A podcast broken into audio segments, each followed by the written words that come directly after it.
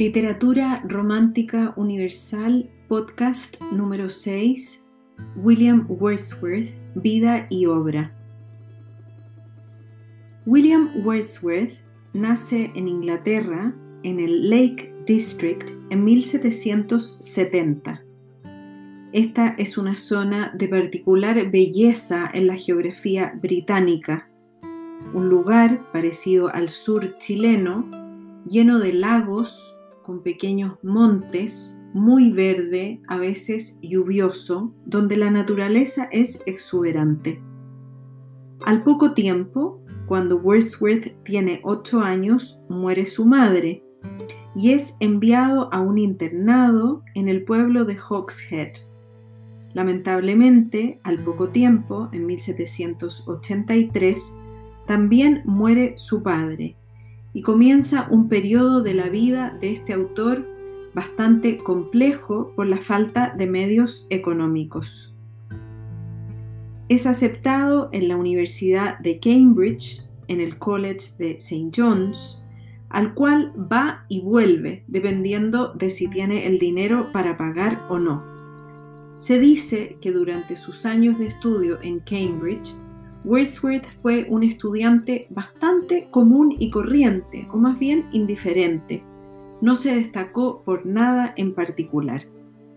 En 1791 se gradúa de Cambridge y el mismo año viaja a Francia, donde conoce a una francesa, Annette Ballon, a la que deja esperando una hija, Caroline. En 1792, un año después, regresa a Inglaterra habiendo concordado con la madre de la niña que así sería. Tiene la gran suerte en 1795 de recibir una herencia, gracias a la cual puede seguir trabajando y viviendo. Ese mismo año conoce por primera vez a Samuel Taylor Coleridge, con quien forja una gran amistad no solo por los gustos en común, sino que ambos se influyen en su literatura, se revisan sus escritos, los intercambian, etc. Quizás la otra persona que más influyó en la vida y en la obra de Wordsworth fue su propia hermana, Dorothy, quien era soltera y que hizo las veces, en cierto sentido, de secretaria, de editora y de compiladora de la obra del autor. En 1798, Wordsworth, Coleridge y Dorothy Wordsworth viajaron a Alemania, pero es un momento en el que Wordsworth dice sentirse muy infeliz. Deciden ese mismo año realizar un trabajo o un proyecto colaborativo con Coleridge y publican las baladas líricas, donde ambos poetas colaboran con sus propios poemas. En 1799, los Wordsworth, William y Dorothy regresan a Inglaterra y se instalan para siempre en el pueblito de Grasmere, en una casa llamada Dove Cottage, que actualmente es biblioteca, centro de investigación, etc., y que queda justamente en la región de los lagos o el Lake District.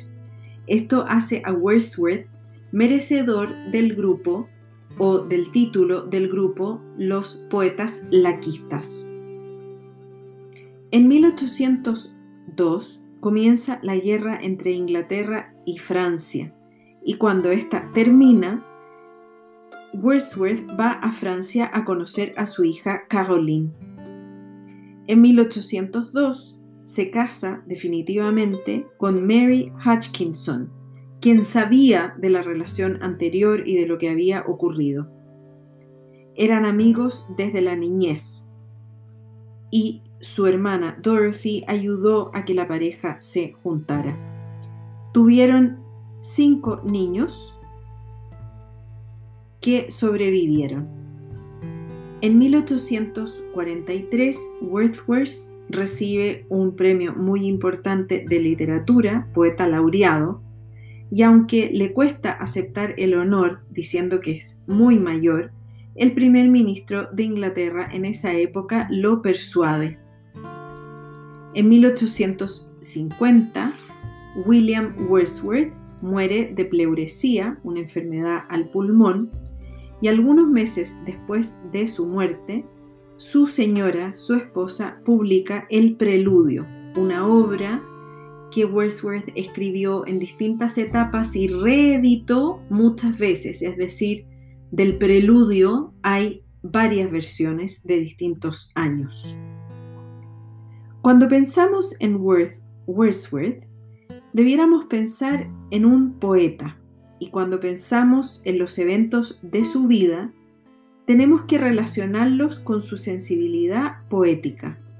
Hay pocas áreas de su vida donde uno no pueda encontrar algún aspecto que influyó o colaboró al desarrollo del el autor como poeta. Su niñez no fue precisamente feliz por las muertes tempranas de su padre y su madre. Fue educado en una bellísima parte de la geografía de Inglaterra y tuvo gran libertad cuando fue joven. Este tiempo que pasó en medio de la naturaleza es parte de su composición poética.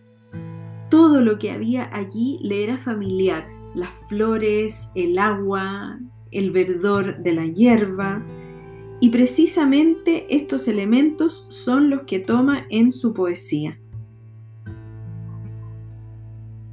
Cuando era estudiante del St. John's College en Cambridge, como decíamos antes, no se destacó en nada. Fue, sin embargo, después de mucho tiempo que se destacó como poeta. Su amistad con Coleridge no se rompió nunca, a pesar de que en un momento de sus vidas ambos autores se dieron cuenta que tenían visiones teóricas muy distintas o al menos distintas en algunos aspectos de poesía. Y de hecho, por eso cada uno escribió su tratado teórico, que en el caso de Wordsworth es el prefacio o el prólogo a las baladas líricas. Cuando Wordsworth volvió a Inglaterra y se casó y tuvo sus hijos, fue quizás la época de mayor esplendor de su poesía. Su hermana no solo lo animaba a escribir, sino que le corregía los escritos, los editaba, y estos cuadernos se guardan precisamente en el Dove Cottage en Grasmere. El papel en esa época era sumamente caro, por lo tanto son cuadernos cuyas páginas están totalmente utilizadas por la escritura de principio a fin. Es interesante verlos, pues se pueden observar las correcciones y los cambios que el poeta iba haciendo, en otras palabras, el proceso de escritura. La mayor parte de su obra fue publicada después de su muerte y quizás la más famosa sea el preludio y los otros poemas de las baladas líricas, como por ejemplo Los Narcisos o La Abadía de Tintern, de Tintern eh, entre otros.